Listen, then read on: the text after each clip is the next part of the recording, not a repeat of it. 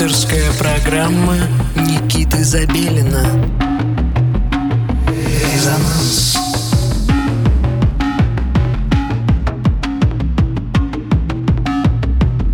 Музыка – дело чести.